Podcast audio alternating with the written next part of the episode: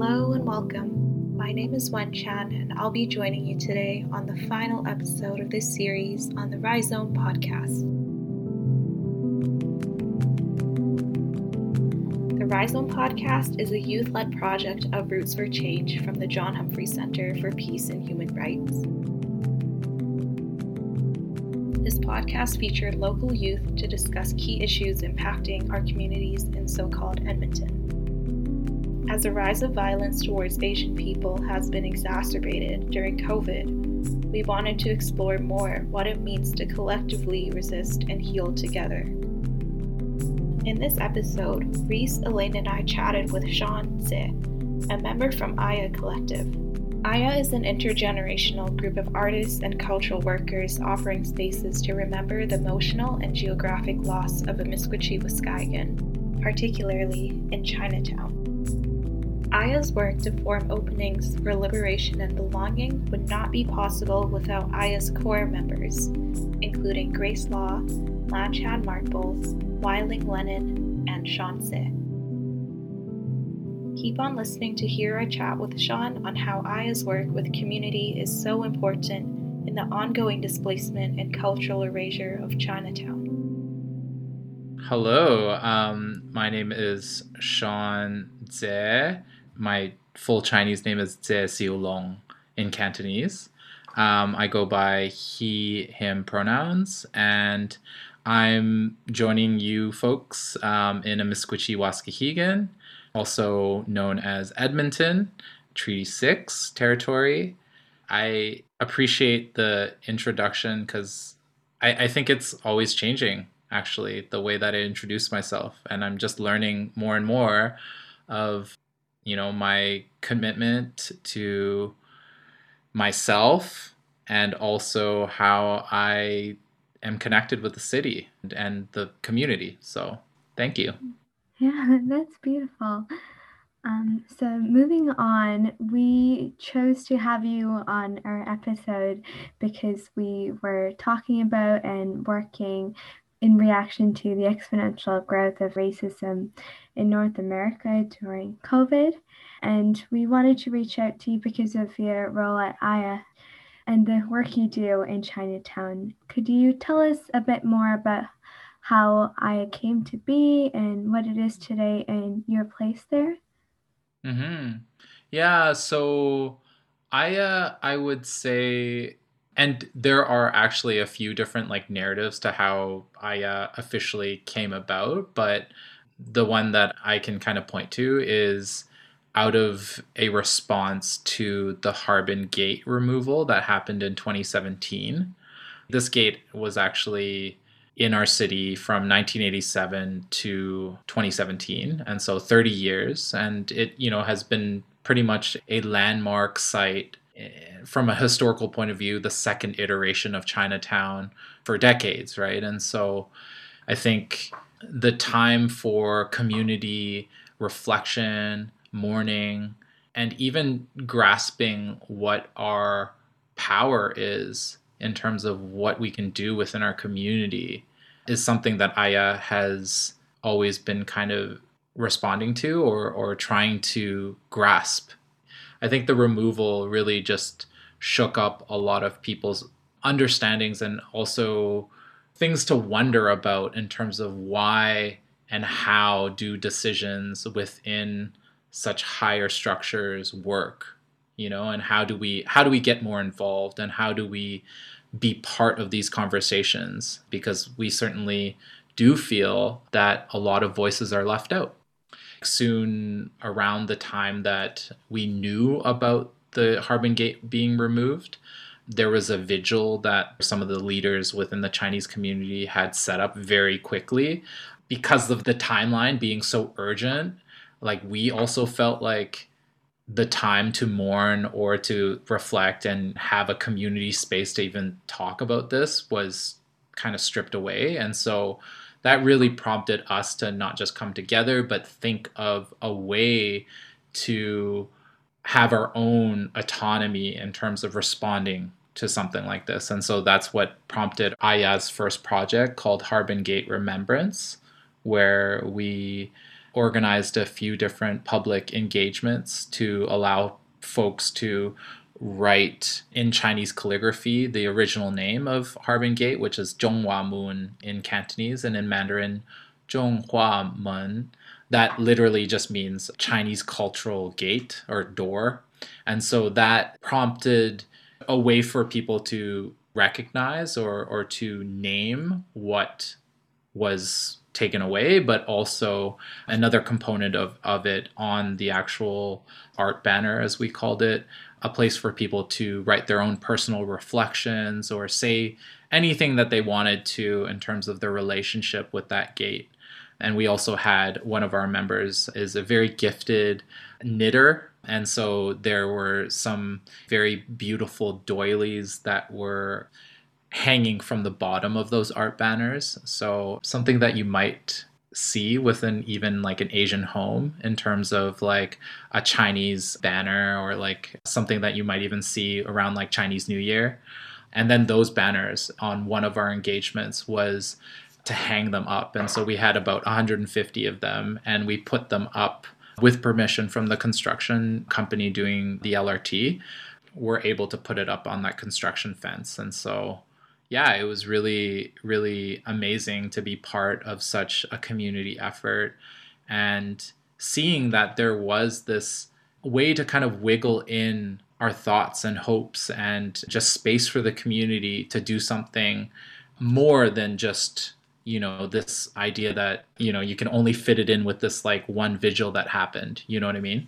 I can see how it's really important to take autonomy and bring people together in those times, and kind of reclaiming that space and what you have, and claiming language and tradition and cultural knowledge. Um, how does intergenerational values play into that?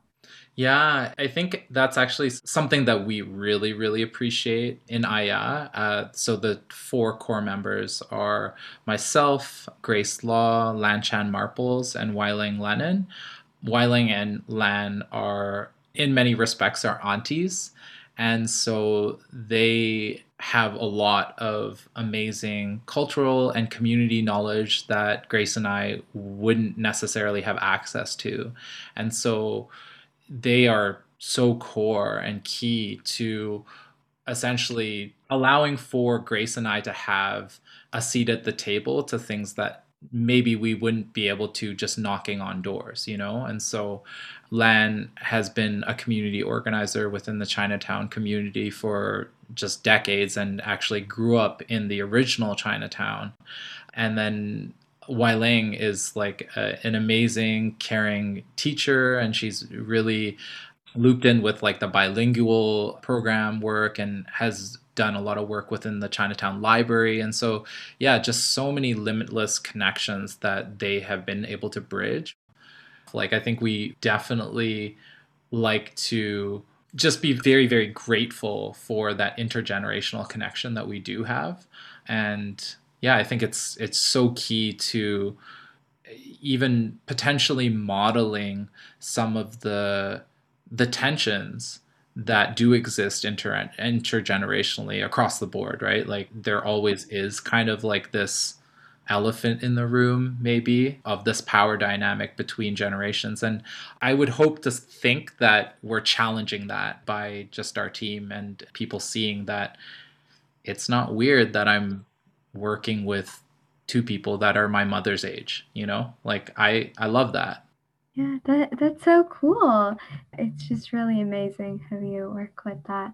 And I can definitely relate to some of that and those cultural values you hold. Um, now, I'm wondering if we can take a little bit of a turn. Um, Elaine, do you want to take it on? Yeah, I can definitely transition and kind of talking about moving back into Chinatown as a political space.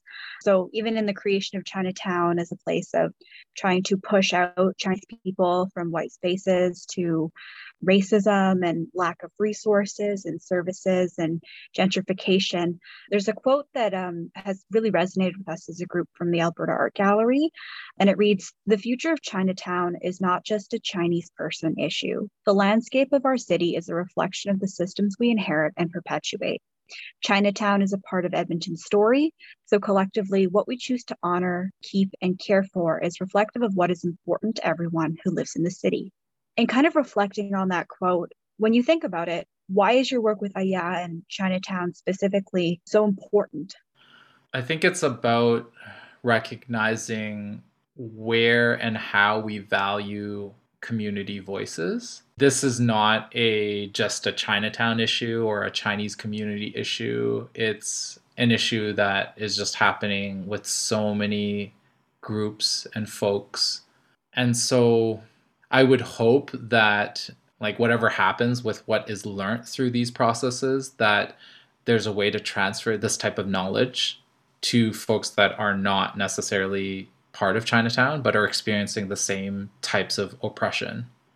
Mm-hmm. You know, the more that we're able to share this within our communities, the more the awareness and um, the understanding of where we're coming from, it's going to stick within the community, because ultimately a lot of the things that happen in Chinatown, they need to come from the people.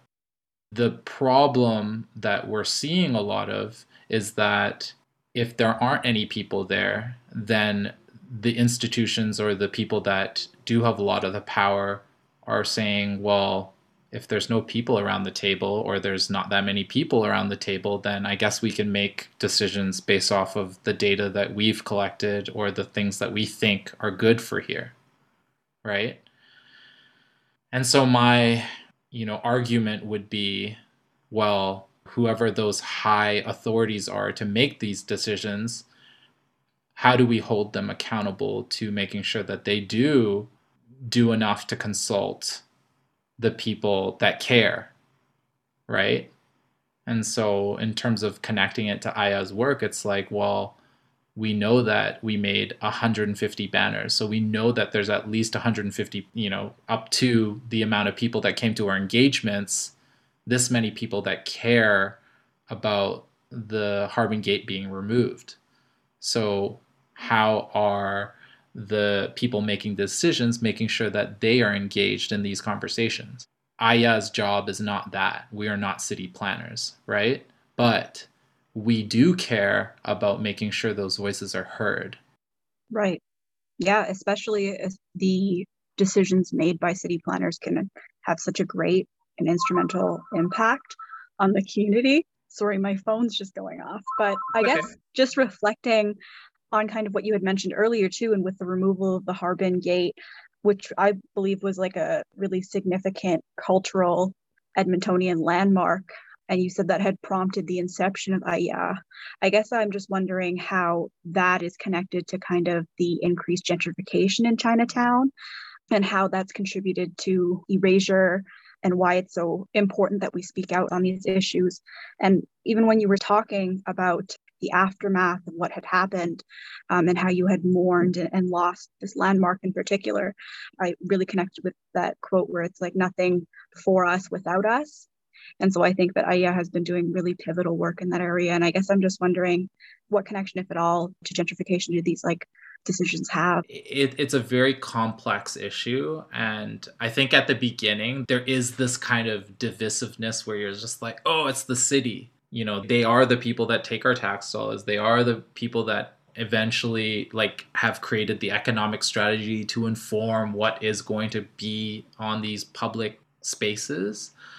But I think maybe some of that complexity that is lost is, how is the community notified or n- know that they have power to work with the city, right? And so there certainly is some sort of gap or barrier when it comes to the public and knowing what exactly the city does, right? Like you you often like talk to a neighbor and they're just like, ah, oh, you know, like, I can't believe they did this on me. Like they just changed it, blah, blah, blah.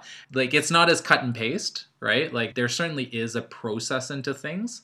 It's just, how do these community f- folks know where they can actually have a voice, right? Because I think a lot of people don't even realize that there are all these engagements that you could be signing up to, like a community league level even, right? Like every single neighborhood in Edmonton has a community league, right? And so if you join their board or if you add to their membership and you're active, then that is another platform for you to speak to the city about your neighborhood, right? Like what I'm realizing is that what maybe is not fair is that when we're doing things that are like these public things, whose time is it that has to come out? So there's a privilege in folks like me that have A, the understanding that I need to be more active in the way that I hold public decisions to account.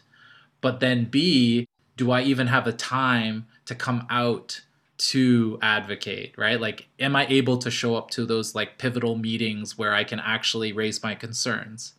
And I'm not getting paid to do this. Whereas all the city staff, they are getting paid. They get our tax dollars to do that. So it does feel oppressive. I have to dip out of my own personal time, which then again, like I understand folks who are very frustrated with the city because they're like, why is it my job? I don't want to put a full fault on anyone. I don't think that's productive. And so how does a community and the ones that are invested and want to see a change, how do they work together? How do they negotiate? And how do they make it a win-win for everyone? Like, although A Y A definitely is very invested and loves Chinatown, we are not and should not be considered like the voice of Chinatown. If anything, how do we just open up the spaces so that people feel like they have a voice, I think would be our first step, because there certainly is that gap, I think, right now. Yeah. No, that's really powerful, especially because I think Chinatowns are not just a monolith of Chinese people, but there are very different cultures and communities present within this space. There needs to be, I guess, a, a form of unity, I guess, especially given the history of displacement and, and removal of cultural landmarks, like you had mentioned. Personally, like as a young Vietnamese person, um, I would go to Chinatown every week with my family, you know, heading to shops and buying things for, you know, dinners and stuff like that. And it was a very visceral experience for me. And it was something that I really cherish, um, even though I'm not Chinese. Um, that space is still very close to me, and that space is still very real to me. And so even though the majority of your members are of Chinese heritage, how have you been able to include others and, and hold space for other diverse voices? Mm-hmm. Well, I think for now, we haven't actually been doing much of that very broad inclusive work. What I kind of talk about is really just our hopes and dreams for Chinatown and what we see. But we are very much still within our own infancy with really developing internally and working together and, and just finding that alignment on what as a collective we have shared values on. And so some may even say like, yeah, like our, our process is pretty slow because a lot of it is about reflecting not just what we feel internally, but sharing that with folks and, and learning from each other what that's going to be, because it's always changing, right? And, you know, since the pandemic, we've learned so much in terms of what we value and what we are seeing is happening in our communities, right? And so, yeah, there's no shortage of needing to kind of like take a break from it, but also use it as information to really help us and inform us on what the community needs when we're talking about care, you know what I mean? But yeah, like for sure, our projects right now wouldn't be addressing a lot of those hopes that we would love to see in Chinatown in terms of like more diverse solidarity.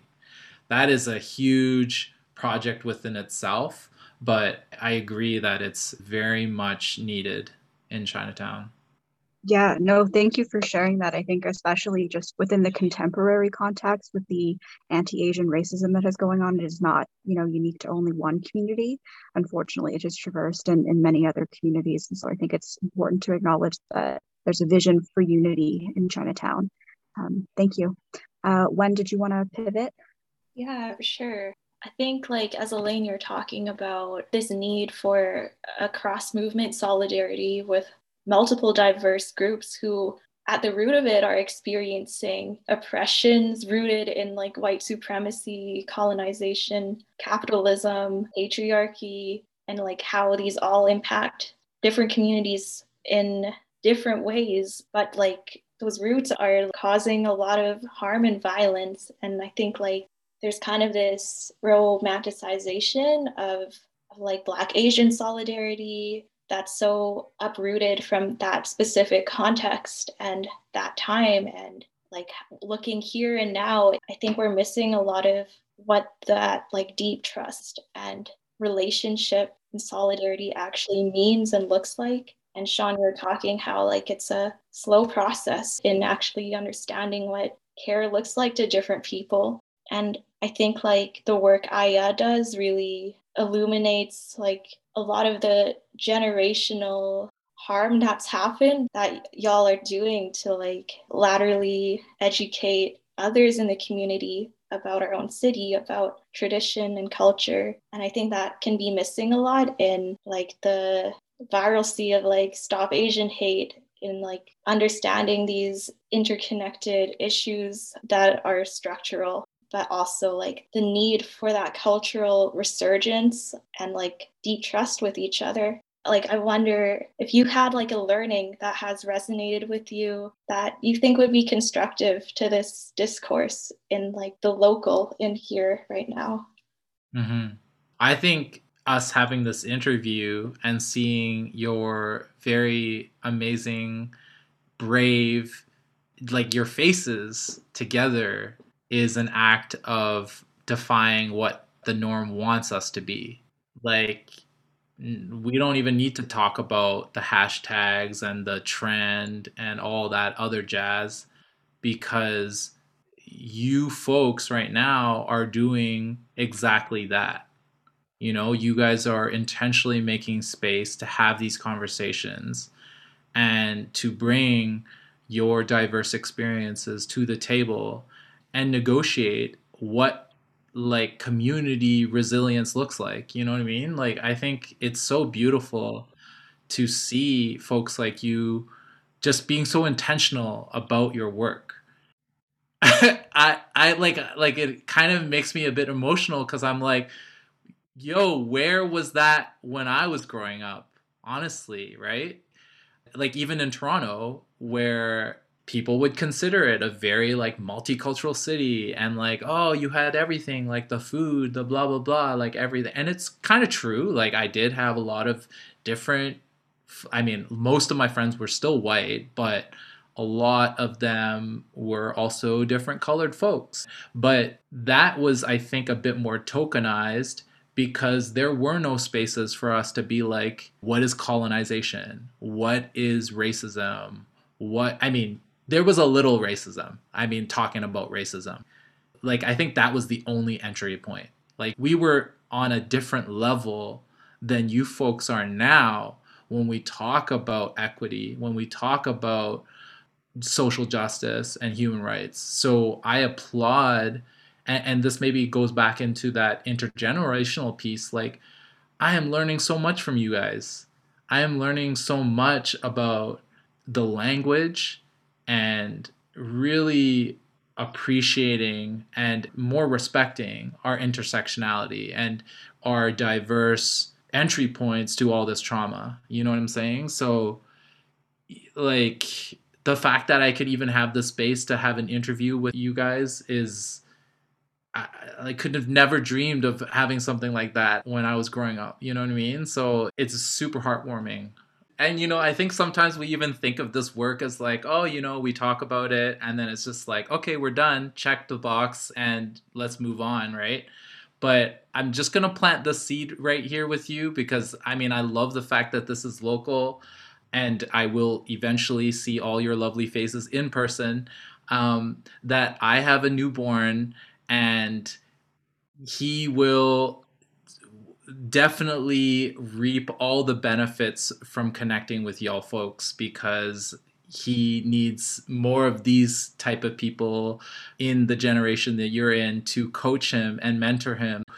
That is something that I've already like, guys, please accept him. You know, like I'm already thinking about that. Like, and so I don't know, like this, these are the kind of intergenerational things that I'm like, you know, really, really like, wow, like as a father, I'm just like, oh man, I gotta, you know, like who I am, what I represent is exactly what my son and my community, you know, that's how everything will get reciprocated, right? And so we need to surround ourselves with what we imagine what that future is going to be. And that is how we will get there. And so I think for me growing up, I made choices where it actually conflicted with what my values were. And for whatever reason, those things did distract me from potentially getting to or being around those folks that I would have probably resonated more with.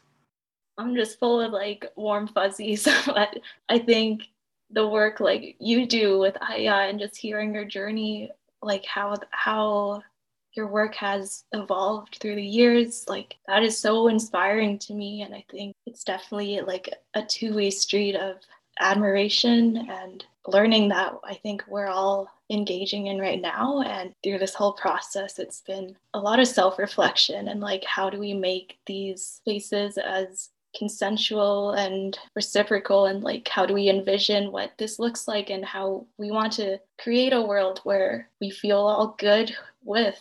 So I just want to send that love back to you. I guess uh, just to kind of wrap up, one big thing is obviously we talked about the bridge from one young Asian to an Asian elder to the next, keep it going. Um, how can folks get involved with A Y A and where can we find you? Uh, we have a Facebook page and Instagram handle, so it's at A Y A Collective. So yeah, you can follow our work there. Awesome. It was such an honor and pleasure to have you on, Sean. Thank you so much. Thank you very much for having me.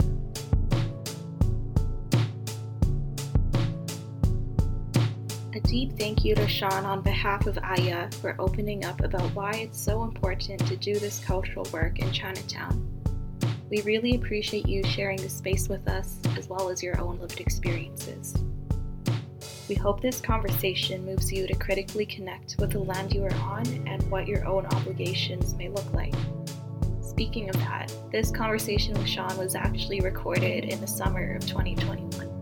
And since then, A Y A has been up to some incredible work in the community. I personally attended their workshops entitled Still in Chinatown on Indigenous Land, and it was truly a testament to the active process of building community and healing together. I think if I was transported back to my ten-year-old self, I wouldn't have been able to imagine such spaces of belonging and community. It was so freeing to unpack, hold space, and work together with other racialized folks in our communities. These spaces remind me of the power of community and solidarity, and how everyone has a role and stake in our collective freedom. If you want to stay updated on more of A Y A's work, like that workshop, you can follow them on Instagram at A Y A Collective and on Facebook at A Y A. To view transcripts of this episode and find us on social media, visit our website at jadecenter dot org slash roots for change. Thank you to the John Humphrey Center for Peace and Human Rights for supporting us through this whole project. And also a big thank you to our funders, the Edmonton Community Foundation, for continuing to support our work. And be sure to dial in to some community radio on C J S R eighty-eight point five F M to also hear us on the airwaves. Last but definitely not least, we thank you for sharing your time with us. One of our hopes for this podcast is to mobilize beyond these conversations into affecting the material conditions of youth for the better. A big part of this is building community together, and we appreciate this community we've cultivated here. Please don't hesitate to get in touch with us if you have any questions, ideas, or want to get involved. Thanks again for joining us. We wish you to move on to the next part of your day with solidarity and love for justice and freedom.